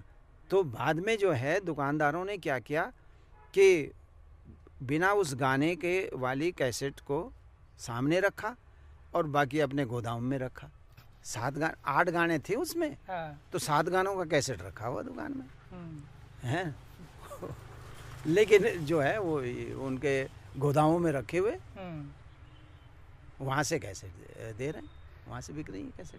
और तो आप क्योंकि सरकारी नौकरी में भी थे, तो क्या इस तरह के गाने, इतना शार्प पॉलिटिकल ओपिनियन का वहाँ भी असर पड़ा कुछ? मैंने जो किया ना, जब मैंने ये गाना बना लिया, फाइनल कर दिया, तो उसके बाद ये था कि मैं अब इस गाने को खुलेआम नहीं गा सकता, ना इसको कैसेट में डाल सकता हूँ, क्योंकि हमारा जो है वो एक सर्विस कंडक्ट रूल होता है सरकारी कर्मचारियों का। तो उसमें ये आड़े आता है कि आप अपने बॉस के खिलाफ या अपने व्यवस्था के खिलाफ नहीं लिख सकते हैं। तो उसके लिए फिर मुझे नौकरी से हटना पड़ा। अच्छा। और फिर उसके बाद मैंने कहा कि भी 6 साल मेरी नौकरी और थी, तो मैंने कहा कि यार अब समय आ गया है, तो मैंने जो है वॉलंटरी वो कर दिया और मैं नौकरी से हट गया। उसके बाद फिर मैंने ये इनको गाना शुरू किया, फिर कैसेट बनाई, फिर कैसेट के माध्यम से लोगों तक पहुंचाया, है ना। तो इस तरह से रहा एक सिलसिला कि उसके बाद फिर मैं खुल के गाने लग गया। अब दादा, आपकी जो पूरी जीवन यात्रा रही, जो गीतों की यात्रा रही, उसी के साथ साथ पैरेलल एक्टिविज्म की भी एक यात्रा है, उत्तराखंड निर्माण की एक यात्रा है। और उत्तराखंड निर्माण से पहले जो आंदोलन हुआ उत्तराखंड का, उसमें आपके गीतों की भी बहुत भूमिका है। उसके बाद बहुत आपने गीत लिखे, जनगीत लिखे। तो कुछ उस बारे में भी बताइए, उस दौर के बारे में, उस लेखन के बारे में, और उस लेखन में जो अन्य लोग जैसे गिरदा भी एक बड़े वो जनता के कवि हुए, सड़कों पे गाने वाले व्यक्ति हुए, बहुत अच्छे मित्र रहे। और गिरदा का से परिचय जो हुआ वो हमारे पौड़ी में बैंक में थे राजू रावत। अच्छा। और राजू रावत जो थे ये कॉमरेड थे और बैंक में थे, हमारे बड़े अच्छे मित्र थे। और उमेश डोभाल जो वो चलता है वहाँ पर एक आंदोलन, वो उसके कर्ता धर्ता भी वही थे। तो हर 25 मार्च को मनाते हैं उसमें, जब उमेश डोभाल को मारा गया था शराब माफिया द्वारा, तो वो वही चलाते थे राजू रावत। और इस तरह से गढ़वाल और कुमाऊं को जोड़ने का जो श्रेय जाता है हम लोगों का, गढ़वाल के लोगों का कुमाऊं के इन प्रतिभाशाली लोगों से परिचय कराने का श्रेय वो राजू रावत को जाता है। अच्छा। हाँ, उन्हीं की वजह से फिर हम कुमाऊं के इन लोगों से मुलाकात हुई, आना जाना हुआ हमारा यहाँ इनका वहाँ, इस तरह से चलते चलते डॉक्टर शेखर पाठक से भी मुलाकात हुई।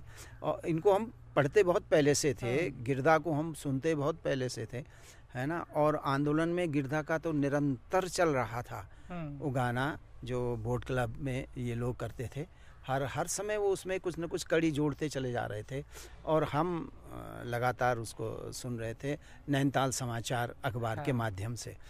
और उससे एक वातावरण भी बन रहा था उधर कुमाऊं, लेकिन तब अखबारों का ये सिस्टम था कि कुमाऊं के अखबार अलग हो गया था, गढ़वाल का अलग हो गया था, गढ़वाल में भी कई जगह का अलग अलग अलग कर दिए थे, तो खबरें बहुत ज़्यादा कुमाऊं से नहीं आ रही थी। लेकिन हम लोग जो संस्कृति कर्मी हैं ये इनसे पता लग जाता था कि कहाँ क्या हो रहा है, कहाँ क्या क्या कर रहे हैं।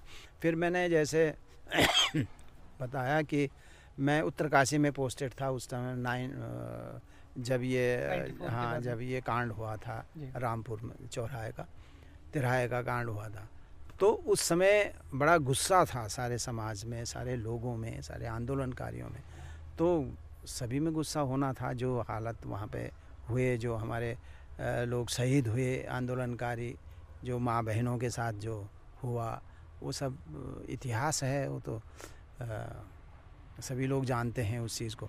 लेकिन गुस्सा था सारे समाज में, क्रोध था, और उससे आंदोलन और तेज हो रहा था।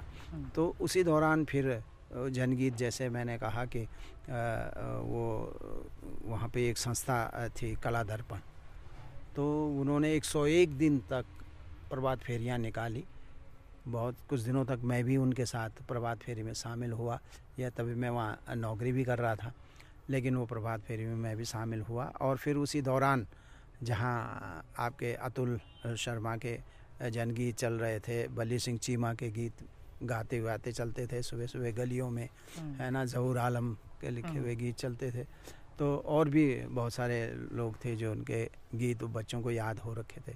और उसी दौरान मैंने भी कुछ गढ़वाली में लिखे गीत और उनको भी उस आंदोलन में शामिल किया, बच्चों को सिखाया, तो वो भी फिर उन गीतों को भी गाने लगे, क्योंकि लंबा होता था काफ़ी लंबे समय तक। तो इस तरह से ये सिलसिला चलता रहा। और गिरदा और आपने तो आगे चलकर फिर कई जगह आप विदेश यात्रा में भी गए और बहुत जगह परफॉर्म भी किया गिरदा का। और गिरदा और मेरी पहली जुगलबंदी भी राजू रावत का ही एक वो था, वो उन्हीं का आइडिया था। और वहाँ पर एक गढ़ कला सांस्कृतिक संस्थान, एक संस्था थी 99 में शायद वो, तो पहली जुगलबंदी गिरदा की और मेरी हुई वहाँ पौड़ी ऑडिटोरियम में। उसके बाद शेखर पाठक ने जो था नैनताल में शैले हॉल में रखी हम दोनों की जुगलबंदी, और फिर उन्होंने त्रिमूर्ति दिल्ली में भी रखी उसको। और फिर जब ये जुगलबंदियाँ ऐसी चल रही थी दोनों आदमियों की, तो उसके बाद अमेरिका से भी बुलावा आया, तो उसमें शेखर पाठक, मैं और गिरदा वहाँ न्यूयॉर्क में भी हमने फिर वो जुगलबंदी की, शेखर पाठक ने उसका संचालन किया, तो बहुत अच्छा वो था। लेकिन गिरदा के जाने के बाद फिर वो लगभग खत्म ही। और आपने तो गिरदा का वो गाना ततुकनी लगा हो देख, मैंने वो उसी आंदोलन वाली कैसेट में डाला। मैंने गिरदा से कहा मैं एक गाना गा सकता हूँ आपका, मैंने कहा उसमें, तो कहने लगे कि हाँ हाँ नरेन बोलते थे, नरेन बुलू गाओ यार। मैंने कहा दादा कोई उच्चारण में गड़बड़ होगी तो मुझे माफ़ कर देना। कहने लगे नहीं गाओगे, तो गिरदा ने मुझे परमिशन दी। फिर ततुकनी लगा वो दे, कुछ लाइनें अगर आपको याद हो ये वाला एक दिन तो ततुकनी लगाऊ देख घुनन मुनई न टेक, ततुकनी लगाऊ देख घुनन मुनई न टेक, जैता एक दिन तो आलो, ओ दिन यो दुनी में हो जाता कभी न कभी त आलो, ओ दिन यो दुनी में हो जाता एक दिन तो आलो, ओ दिन यो दुनी में चाहे हम नहीं ले सकूं चाहे तुम नहीं ले सकूं, चाहे हम नहीं ले सकूं चाहे तुम नहीं ले सकूं, जैता कोई ना कोई तो लो, ओ दिन ये दुनी में हो जाता कोई ना कोई तो लो, ओ दिन ये दुनी में हो जाता कभी ना कभी तो आलो, ओ दिन यो दुनी में। भाई इसी गीत से हमारा जुगलबंदी का अंतिम ख़त्म होती थी, है ना। और बाकी उनके जाने के बाद शेखर को तो सारा याद था ही वो गाने। फिर हम लोग कहे उसके बाद भी कई आंदोलनों में कहीं कहीं ये गाने चलते थे। आपसे बातचीत रोकने का तो मन बिल्कुल नहीं है, लेकिन समय की थोड़ा सीमा है, तो बस हम कुछ चीज़ों पे आपसे बस एक दो चीज़ों पे और बात करेंगे। कि एक तो आपने 400 से ज़्यादा गाने, 500 से ज़्यादा गाने आपने लिखे गाए, तो कोई एक गीत के बनने की यात्रा जो बड़ी दिलचस्प हो, आपको भूलती ना हो, कि कोई गीत किसी ऐसे मोमेंट से निकला हो, याद से निकला हो, तो उस बारे में आप कुछ बताइएगा। नहीं, इसके अलावा भी मैंने कुछ ऐसे काम किए हैं जो आमतौर से करते नहीं हैं कलाकार लोग। जैसे मैंने जो हमारे मांगल गीत चलते हैं शादी ब्याह के समय ना, तो मैंने उन मांगल गीतों का एक कलेक्शन संग्रह किया। पहले तो एक साल तक जी वो मांगल गीत ढूंढे मैंने जो हमारे शादी ब्याह में लगते हैं, और शुरू से लेके शादी की जो संस्कार हैं, संस्कार वाइज उनको टी सीरीज़ में 2 वॉल्यूम में मैंने निकाला, हल्दी हाथ नाम से। और आज सारे बच्चे जो हैं वो दोबारा से उन मांगल गीतों को ब्याह शादियों में गाने लग गए हैं, है ना। एक उनके लिए मंच बनता है और उस मंच से जो है मांगल गीत जो हैं शुरू से लेके और अंत तक वो मांगल गीतों का प्रचलन धीरे धीरे धीरे बढ़ रहा है। तो मुझे उन वो मेहनत मेरी लगता है कि मेरी सफल हुई जो मैंने उन गीतों का संकलन किया। उसके बाद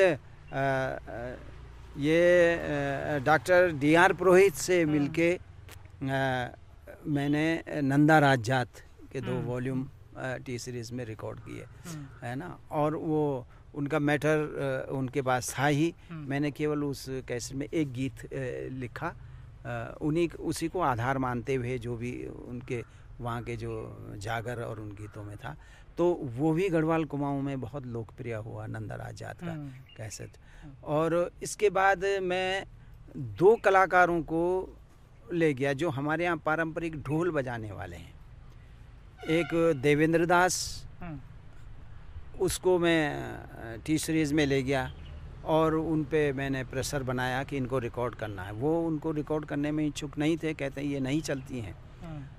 और एक इधर से ले गया था मैं कुछ साल पहले ये सोहन लाल भरत लाल की जोड़ी, वो मैंने वहाँ सुना था उनको, तो मैंने कहा ये अच्छे भजंत्री हैं, अच्छे गायक हैं, अच्छे वार्ताकार हैं, तो मैं इनको भी ले गया वहाँ और उनका पूरी कैसेट मैंने बनाई। तो टी सीरीज़ तो पहले आनाकानी करने लगे, यार इनको सुनता नहीं है कोई, ये नहीं। मैंने कहा नहीं सुनेगा, मैं बनवा रहा हूँ। तो उन्होंने एक शर्त रखी कि इसमें हम लिख देंगे नरेंद्र सिंह नेगी प्रस्तुति, अच्छा प्रेजेंट्स। अच्छा, मैंने कहा कुछ भी लिखो लेकिन इनकी असल में जो सम्मान हमको मिल रहा है आज, लोग जो इतना सम्मान देते हैं उसके असली हकदार वो भी हैं, क्योंकि हमने उन्हीं से सीखा है, उनसे, उनके पुराणों से, उन्हीं की वार्ताएं सुन के, उन्हीं के जागर सुन के, उन्हीं के वो सुन के, वही हमारे दिलो दिमाग में छाए हुए हैं। लेकिन वो आज उपेक्षित हैं। उसमें कुछ गलतियां उनकी भी हैं, कुछ हमारे समाज की हैं। समाज ने बड़ी उपेक्षा की है उन लोगों की। तो मेरे मन में था, तो मैं फिर वो पहले सोहन लाल, भरत लाल को वहाँ से ले गया और उसके बाद मैं वहाँ टी सीरीज़ में मैंने उन पे एक प्रेशर, क्योंकि मेरा कैसेट्स चल रही थी मार्केट में, अच्छा कमा रही थी कंपनियों के लिए, तो वो फिर मेरी बात पे मान गए और उन्होंने फिर उनकी कैसेट निकाली। चक्रव्यूह भारत या नौरता मंडाण, कुछ ऐसे नाम थे उन कैसेटों के। तो वो कैसेटें गई, बाहर प्रवासियों ने तो बहुत पसंद किया उसको। उसके बाद एक इस तरफ देवेंद्र दास एक वो था, वो भी अच्छा बदंत्री था, फिर उसकी कैसेट भी मैंने बनवाई। वहीं उन्हीं ले गया अपने, उसमें ले गया उनको, और वहाँ पे मैंने इनको पैसे भी दिलवाए। मैंने कहा पैसे भी इनको मिलने हैं, पैसे भी दिलवाए, वो भी किया एक काम। ये जो हटके है, बातों में लिखा और गाई रहा हूँ। उसके बाद एक बार दुबई में मैं प्रोग्राम कर रहा था, तो वहाँ कुछ बुज़ुर्ग लोग, उनको 40-50 साल हो गए थे वहाँ पे। अच्छा। तो उन्होंने मुझसे कहा कि भाई नेगी जी, आपका उस प्रोग्राम में मिलने आए मुझे वो ग्रीन रूम में, उन्होंने कहा कि यार आपके गाने तो हम लोगों को मिल जाते हैं, कैसेट जब जाते हैं इंडिया कैसेट लेके आ जाते हैं, लेकिन हमारे ज़माने के एक कलाकार थे जीत सिंह नेगी। अच्छा। जिन्होंने तू होली बीरा उची डांडियो माँ घसियारी का भेस माँ है ना, और घास काटी की प्यारी छैलाई रुमुक। 49 में उनका ग्रामोफोन रिकॉर्ड बन गया था। ओह। 49 में गढ़वाली गीतों का। अच्छा। ग्रामोफोन रिकॉर्ड बन गया। तो मैंने कहा वो मैंने कहा वो ऐसी अवस्था में हैं, वो उनका तो कैसेट अब बन ही नहीं सकता है, लेकिन उन्होंने ग्रामोफोन रिकॉर्ड, वो अब नेगी जी के पास भी नहीं थे, वो उन्होंने रखा भी नहीं था अपने पास। तो फिर मैं जब देहरादून में पोस्टेड था, तो फिर मैंने शायद 92 या 91-92 की बात होगी, तो मैंने एक प्रस्ताव रखा उनके पास। ये बात मैंने उनसे कही कि लोग आपको ढूंढते हैं, आपके उन गानों को, लेकिन आपके गाने मार्केट में नहीं हैं, वो सुनना चाहते हैं, लेकिन कहाँ से सुने, कैसे सुने। तो मैंने कहा एक प्रस्ताव है, अगर आप स्वीकृति दें, मैंने कहा गीत आपके होंगे, कंठ मेरा होगा। अच्छा। और मैं ये कैसेट बनाता हूँ एक। तो वो बहुत खुश हुए, उन्होंने कहा कि यार, अच्छा, बोला अगर ये कर दो यार नेगी जी, तो मेरे गीत दोबारा से जिंदा हो जाएंगे। तो मैंने कहा मैं आपकी परमिशन चाहता हूँ, कहने की परमिशन। उन्होंने अपना पूरा गीतों का रजिस्टर मुझे थमा दिया कि इसमें जो गीत आता है वो जान ले। अच्छा। तो फिर मैं वो गीत ले गया, फिर टी सीरीज़ में मैंने वो गीत रिकॉर्ड किए, और तू हली बीरा के नाम से। अच्छा। और फिर मैंने उन्हीं के अंदाज़ में गाने की कोशिश की, जैसा उनका था, ताकि लोगों को लगे कि वो है, और पीछे उनका फ़ोटो दिया एक कैसेट के बाहर उसमें। और फिर वहाँ से मैंने कहा कि इसके लेखक को पैसे देने हैं। अच्छा। है ना, तो फिर कंपनी से मैं किस तरह से उस समय में 25,000 रुपये का चेक लेके आया, वो मैंने जीत सिंह नेगी जी के हाथ में रखे, उनकी आंखों में आंसू आ गए। कह लगे यार मैंने ज़िंदगी में कभी जो है किसी ने मुझे ऐसा वो नहीं दिया जो आपने दिया है मुझे। मैंने कैसेट बैंड की, मैंने कहा मैंने ये बनाया, आप खुश हैं। तो बहुत खुश हुए वो, क्योंकि पीछे उनका फ़ोटो था, आगे किनारे मेरा फ़ोटो था। तो मैंने कहा बस मैं यही चाहता था कि आपके गाने लोगों के पास वैसे ही रहें जैसे मेरे गाने रहते हैं। तो बहुत खुश हुए, और वो पैसा उनको दे के मुझे भी संतुष्टि मिली, एक कलाकार को उसकी मेहनत का मेहनताना मिला है। तो और इस तरह से हमारे पौड़ी में एक कंडोलिया मंदिर है तो वो गोरिल देवता का है, जो कुमाऊं में से आया। तो लेकिन कंडोलिया वो का नाम भी कंडोलिया ही है, कंडोलिया देवता बोलते हैं उसको। उनके भजनों का, उनके ओरिजिन का पहले मैंने अल्मोड़ा से कुछ किताबें लाया मैं, जो गोरिल पे है, कत्यूरी राजा पे। तो उसके बाद फिर मैंने उसके गाने, एक टीम बनाई मैंने, कहा अकेले नहीं, पौड़ी के जो 2-3 कलाकार और थे मेरे साथ, अनिल बिष्ट हुए, एक अंजुल, एक लड़का है हमारा छोटा भाई। तो हम सब ने मिल के एक अद्वैत भगुणा, इन 3-4 लोगों को मिला के मैंने कहा यार इस पे काम करते हैं, कंडोल देवता के इन गीतों पे, क्योंकि वहाँ पे कोई गीत ऐसा है नहीं कि जो वहाँ पे बजे। तो फिर हमने वो गाना बनाया, वहाँ से हमें उस टाइम पे 51,000 रुपये का चेक मिला उसके लिए, तो वो 51,000 रुपये हमने मंदिर समिति को दान कर दिया। अच्छा। दे दिया उसका। तो बल्कि इसमें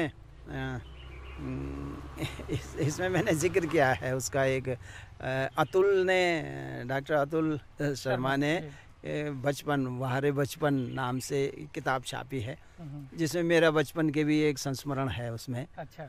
और उसमें हमने अपने बचपन में लिखा है कि हम जब स्कूल से आते थे और कंडोले देवता जो पौड़ी में है उसके ओट में छिप जाते थे, फिर जब लोग उसमें पैसे चढ़ाते थे, लोग आते थे पैसे चढ़ा, तो हम जैसे ही वो निकलता था मंदिर से हम झपट लेते थे उन पैसों को और फिर उसके सेल पकौड़ी बाज़ार में वो खाते थे। तो हमारा ये रूटीन बन गया था, है ना।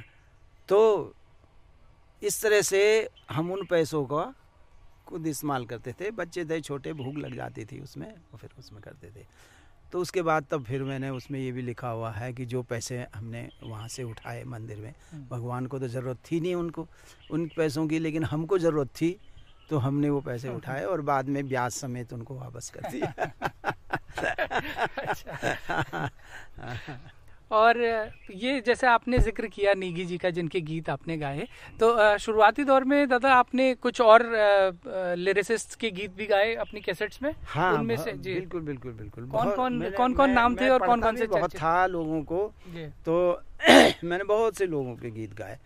मैंने सबसे पहले शुरुआत की, अब मैं नाम भी भूल जाता हूँ, एक उनका गीत था, अकलो माँ माया करी कह के भी निपार तरी बार बिथा सिर धरी बेकूबी को रोए दो।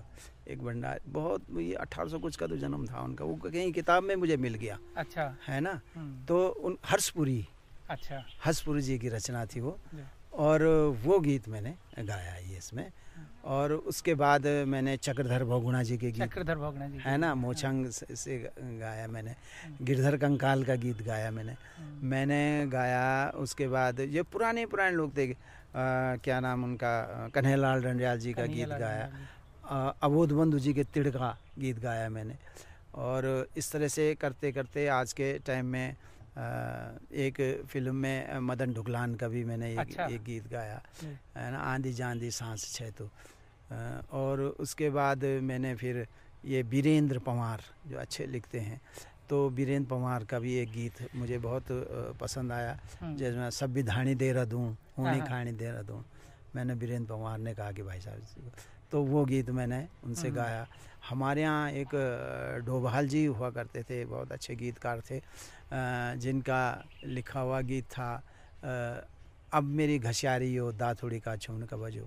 तो ये बहुत से लोग कहते हैं कि लोकगीत है पुराना पारंपरिक, लेकिन ये अच्छा, हाँ ये मथुरा प्रसाद डोभाल जी का लिखा हुआ गीत। अच्छा। है ऐसे ही बहुत सारे गीत उन्होंने लिखे।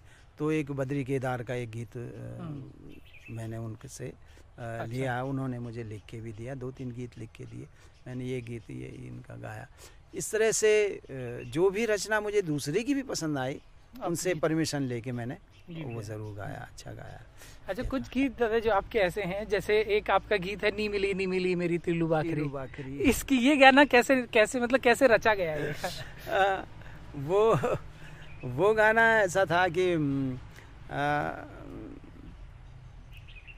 उसमें ये है ना कि कहाँ ढूंढा मैंने। हाँ। जैसे मैंने औजू का औजाना ढूंढी। हाँ।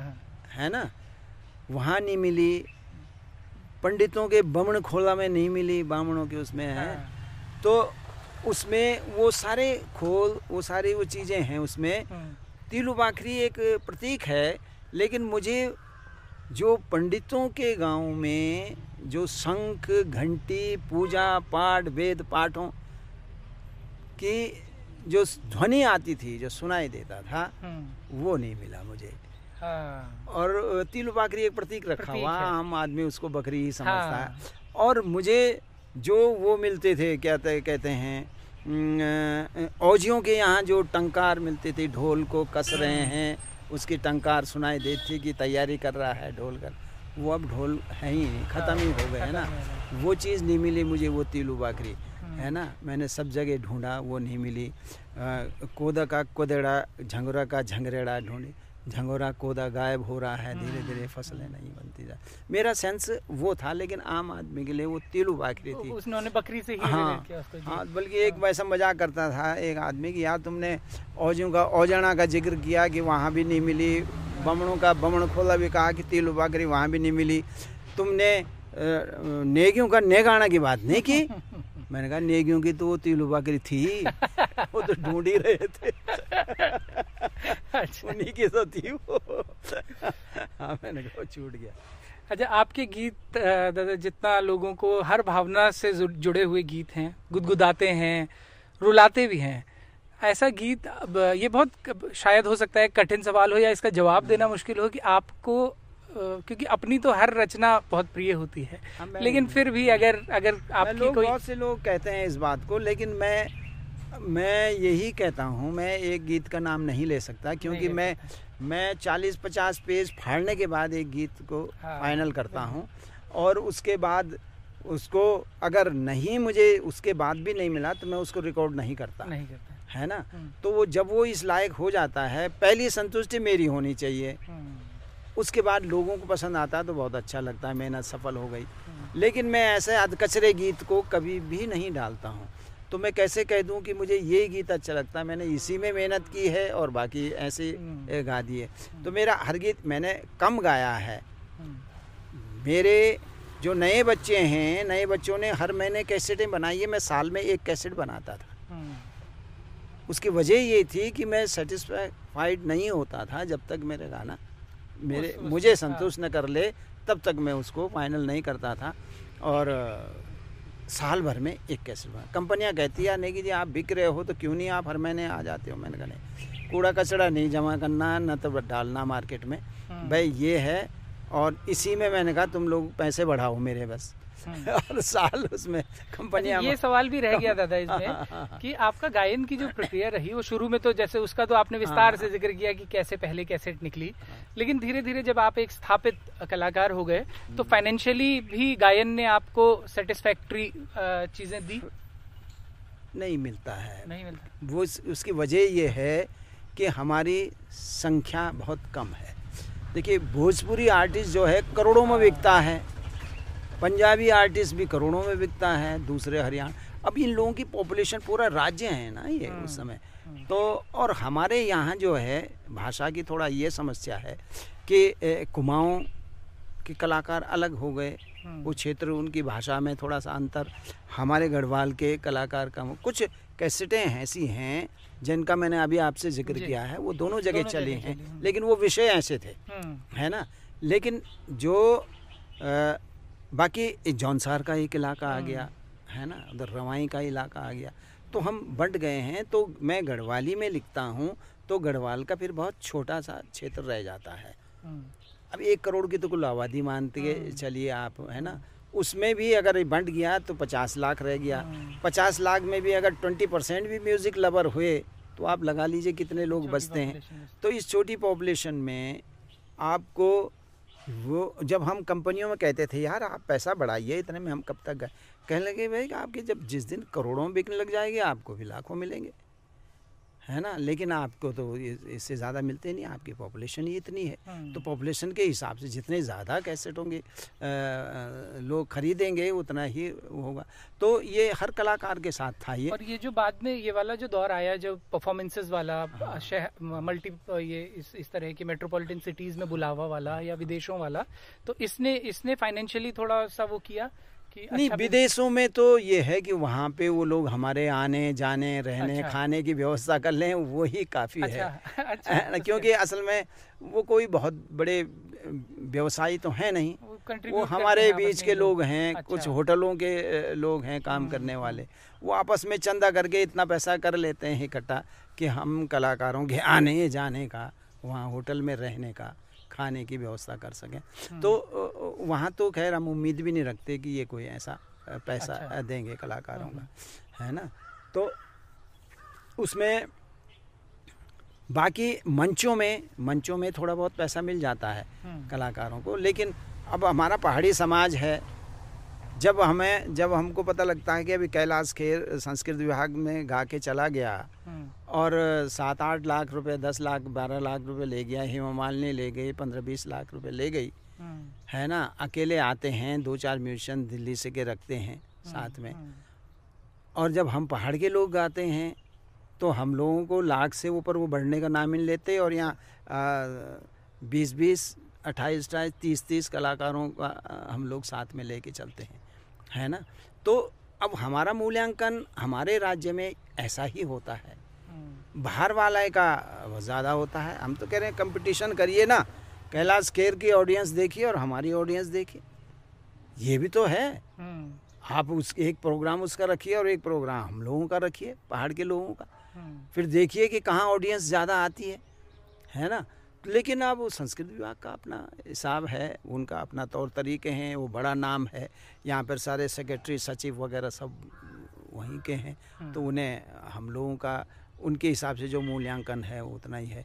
तो मैं फिर ये सरकारी प्रोग्राम कभी इक्का दुक्का कर लेता हूँ, किसी मंत्री के क्षेत्र में कभी उसने कोई प्रेशर डाला, दबाव बनाया कि नहीं जी यार आपको क्या आना है, तो चले जाते हैं। लेकिन मैं जाता नहीं हूँ, सरकारी नहीं करता हूँ, क्योंकि वहाँ फिर पेमेंट में भी अब पूरी टीम को पैसा देना है ना। 28-30 कलाकार साथ में होते हैं, डांस और लोक नृत्य वाले भी, गाने वाले भी, ये भी, तो अब फिर मैं उसको अवॉइड करता हूँ कि नहीं, सरकारी प्रोग्राम से बचना, फिर पेमेंट करने में महीनों लगते हैं। अच्छा सर, ये जो नए लोग, नए बच्चे जो आ रहे हैं, अब नई पीढ़ी के जो लोग हैं, इनमें कोई आपको बहुत उम्मीद जगाता हुआ या कोई एक आपका पसंदीदा, एक नहीं या तो 2-3 भी अगर नाम हो, जिनको आपको लगता है कि ये गंभीरता से या गहराई से, जो गहराई पुराने गीतों में मिलती है उस तरह की गहराई से कुछ लोग अगर आगे बढ़ा रहे हैं? नहीं, वो हैं कुछ लोग तो असल में कंटेंट की कमी है गीतों में। जो भी ये बच्चे गा रहे हैं, पहले तो पुराना गा रहे हैं, आजाद तो पुराने गा रहे हैं, उन्हीं को मैं बार बार कहता हूँ पिसे हुए आटे को पीसते जा रहे हैं, है ना। और कुछ अगर नया भी कर रहे हैं तो नए में कंटेंट नहीं है, लेकिन इसके बावजूद भी लोग उनको सुन रहे हैं, और ये अच्छी बात है कि लोग उनको सुन रहे हैं। तो धीरे धीरे करके ये बात भी उनके समझ में आएगी कि गीत में मेहनत होनी चाहिए, लिखने में, पहले तो उसके लिखने में, राइटिंग में मेहनत होनी चाहिए, और कंटेंट होना चाहिए, और आम आदमी से जुड़ा हुआ होना चाहिए। जब तक गीत आम आदमी से जुड़ा हुआ नहीं होगा, जब तक हर सुनने वाले को ये नहीं लगेगा कि ये तो यार मेरी ही बात कह रहा है, ये तो वही कह रहा है जो मैं सोच रहा हूँ, है ना।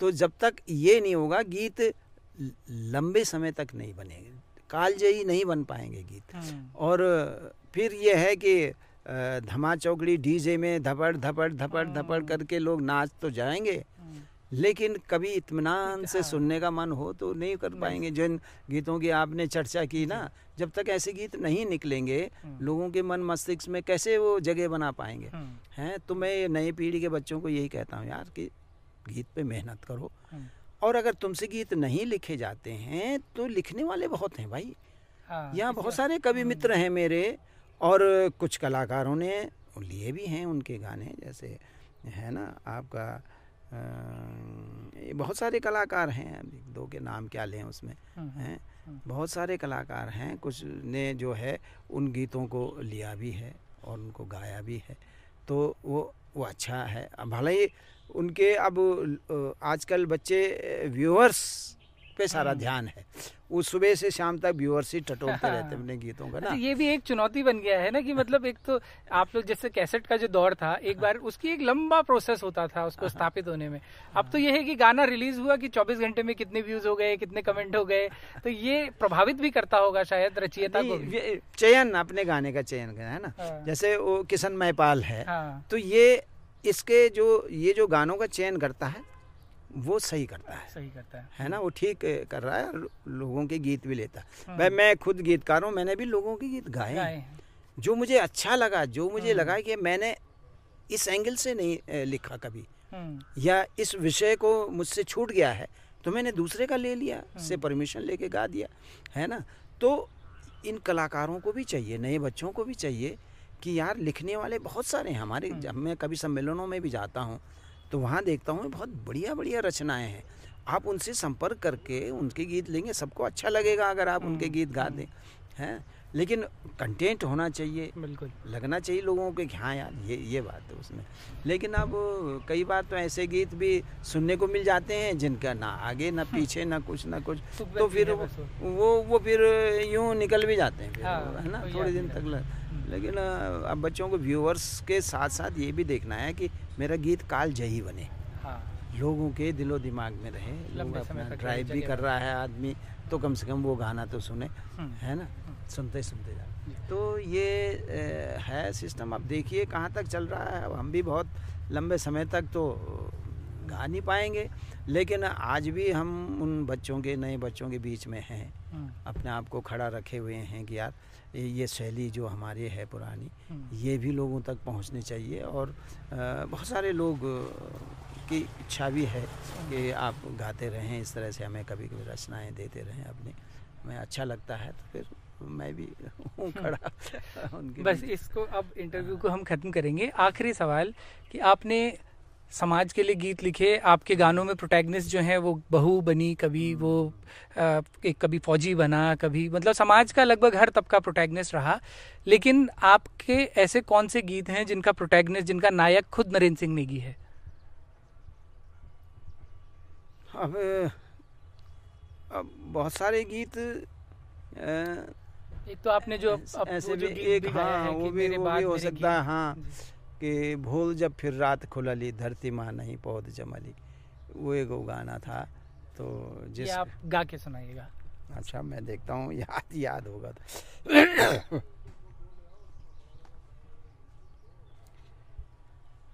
भोल जब फिर रात खुलली धरती माँ नई पौध जमली, पुराना डाला ठांग रहे की नई लगुलियों सारू दयाला, मित निरोलो म्यारा भूलो तुम दगड़ी ये गीत राला, मित निरोलो मेरा भूलो तुम दगड़ी ये गीत राला। भोल जब फिर रात खुलली,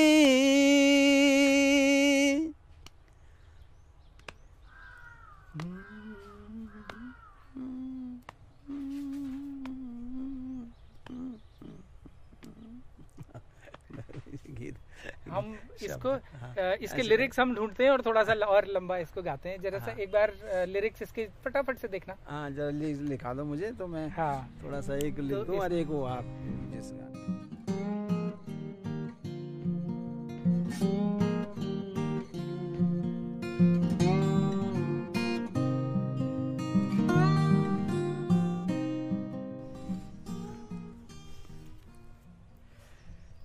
इखी पृथ्वी माँ यही जलम्मा देखित छेंच कख देखी होली, इखी पृथ्वी माँ यही जलम्मा देखित छेंच कख देखी होली, रूब से बांध जो बसी गे मनमा देखित छेंच कख देखी होली, कख देखी होली सुपन हुए होलू कि बैम रे होलू, सुपन हुए होलू कि बैम रे होलू, चोरी का खिड़ी बीरानी सागोड़ी की सी छेवा, चोरी का खिड़ी बीरानी सागोड़ी की सी छेवा, सवदियन की पेड़ की पकोड़ी सी छेवा,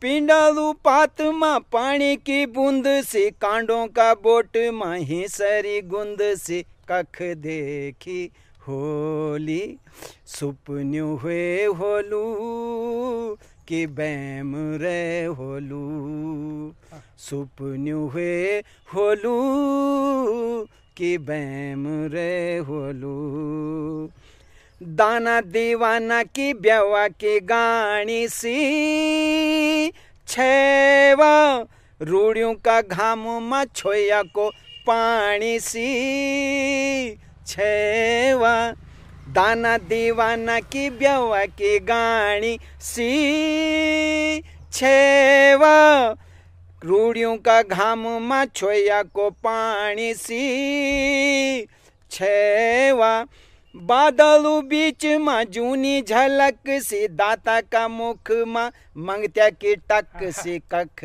देखी होली सुपन्यू हुए होलू कि बैम रे होलू सुपन्यू हुए होलू कि बैम रे होलू। वाह,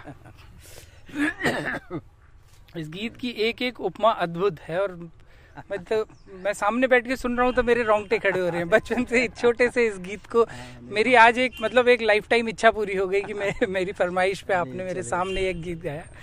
और ये गीत जिसके बारे में हम बात कर रहे थे, जो आपने मतलब जिसको सुन के नरेंद्र सिंह नेगी के लाखों करोड़ों जो फॉलोअर्स हैं उनकी आंखें भर आती हैं, वो डबडबा जाते हैं, उनके गले भर जाते हैं जब भी वो ये गीत सुनते हैं। धर्मपत्नी भी मुझे ये गीत नहीं गाने देती, वो कहते तुमने क्यों लिखा है ऐसा गाना। अच्छा, वैसे क्यों? और ये जब वो पूछती है कब आया दादा ये ख्याल कि मुझे ये ऐसा गीत लिखना चाहिए? कुछ हुआ था मतलब लाइफ कोई ऐसा कुछ नहीं था, वो तो खैर जीवन में इतना तो मैं जैसा मैंने कहा कि मैंने ये काम नौकरी पे लगने के बाद किया शुरू, तो मैं मैच्योर था तब, ऐसा नहीं कि मैंने बचपन में कोई लिख दिया हो और बिना किसी अनुभव के बिना किसी समझे देखे भाले, ऐसा नहीं था। मैंने जो भी लिखा जितना भी लिखा सोच समझ के लिखा और अपनी तरफ से कि भाई ये ऐसा होना चाहिए। तो ये तो जीवन की सच्चाई है, इस सच्चाई को सभी को बताना है, जो नहीं जानते उनको भी और जो जानबूझ के अनजान बनते हैं उनको भी ये बताना ज़रूरी है कि भाई आप आज हैं कल की कोई गारंटी नहीं है, सबको जाना है, जो पैदा हुआ वो भी जाएगा। तो उसी को लेके हुए ये गाना था। भोल जब फिर रात खुलली धरती मानाई पौध जमली पुराना डाला ठांग रहे की नहीं लगुलूं सारू दयाला मित निरोलू मेरा भूलो तुम दगड़ी ये गीत राला मित निरोलू मेरा भूलो तुम दगड़ी ये गीत राला। भोल जब फिर रात खुलली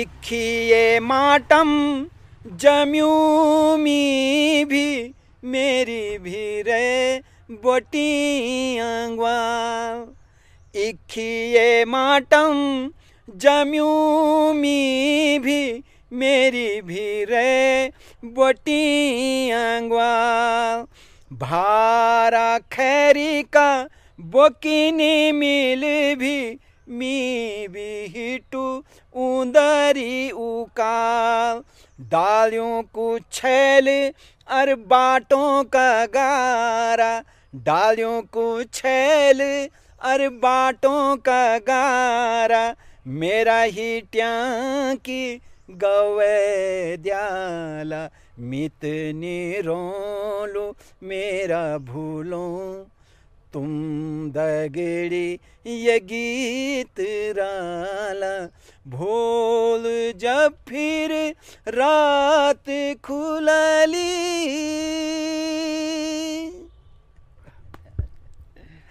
इस गीत के साथ में। और मेरी व्यक्तिगत के साथ साथ हम आपसे चाहने वाले, आपको प्यार करने वाले लाखों करोड़ों लोगों की बहुत सारी शुभकामनाएं। आप बहुत दीर्घायु हो और वो हमेशा ये गीत सुनते ही ये बात सबके जहन में आती है, इसलिए मैं ये बात इसलिए भी कह रहा हूँ। बहुत बहुत धन्यवाद दादा बारामासा से बात करने के लिए, धन्यवाद। बहुत अच्छी बातचीत रही और बहुत आपके जीवन के अनुभव, और जो नए सिंगर्स के लिए भी नेगीदा ने जैसे बताया, जो बातचीत की, कई सारे टेक अवेज आपको उनकी बातों से मिले होंगे। और कुछ मीठी कुछ तीती के अगले एपिसोड में हमारी मुलाकात होगी फिर एक शख्सियत से। ये एपिसोड आपको कैसा लगा ये हमको कमेंट करके ज़रूर बताएं और देखते रहें बारामासा। दादा थैंक यू एक बार फिर से, बात बताएं। धन्यवाद आप सबको और बारामासा की टीम को और बारामासा के सुनने वालों को, बारामासा के दर्शकों को।